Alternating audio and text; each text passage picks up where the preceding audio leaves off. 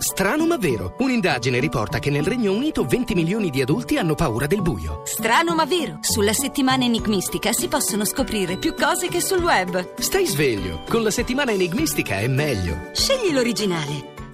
E mentre cercate di rilassarvi, io vi do lettura dell'oroscopo di Maria Vittoria Scartozzi di oggi, giovedì 7 di settembre. Bilancia, eccoli, i nodi vengono al pettine, con la luna opposta dal primo pomeriggio che ve li espone tutti in sequenza. Non è una grande giornata per la bilancia, eh?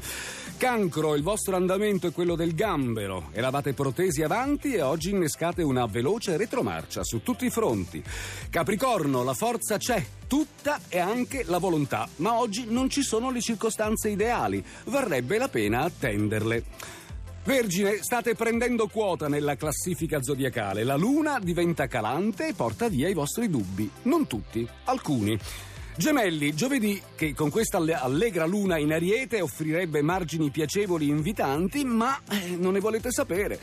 Toro, il plenilunio vi ha rimesso in sesto. Oggi sorprenderete tutti con il coraggio di rimettervi in discussione.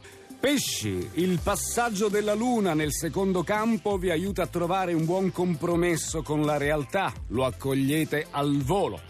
Scorpione, nella realtà voi ora vi muovete con la padronanza che vi ispirano i sestili dalla Vergine sapete di poter dettare le regole. Acquario, dal sestile in ariete un ulteriore rinforzo. Finalmente sulla buona strada e dal 10 anche Mercurio torna favorevole. Leone, fondamentale il trigono dall'ariete che scatta dal primo pomeriggio per attivare i pianeti del vostro segno. Tornate ruggenti, come sempre. Il Sagittario avete ignorato doveri e urgenze, ma oggi c'è una novità professionale cui dedicare subito il meglio di voi.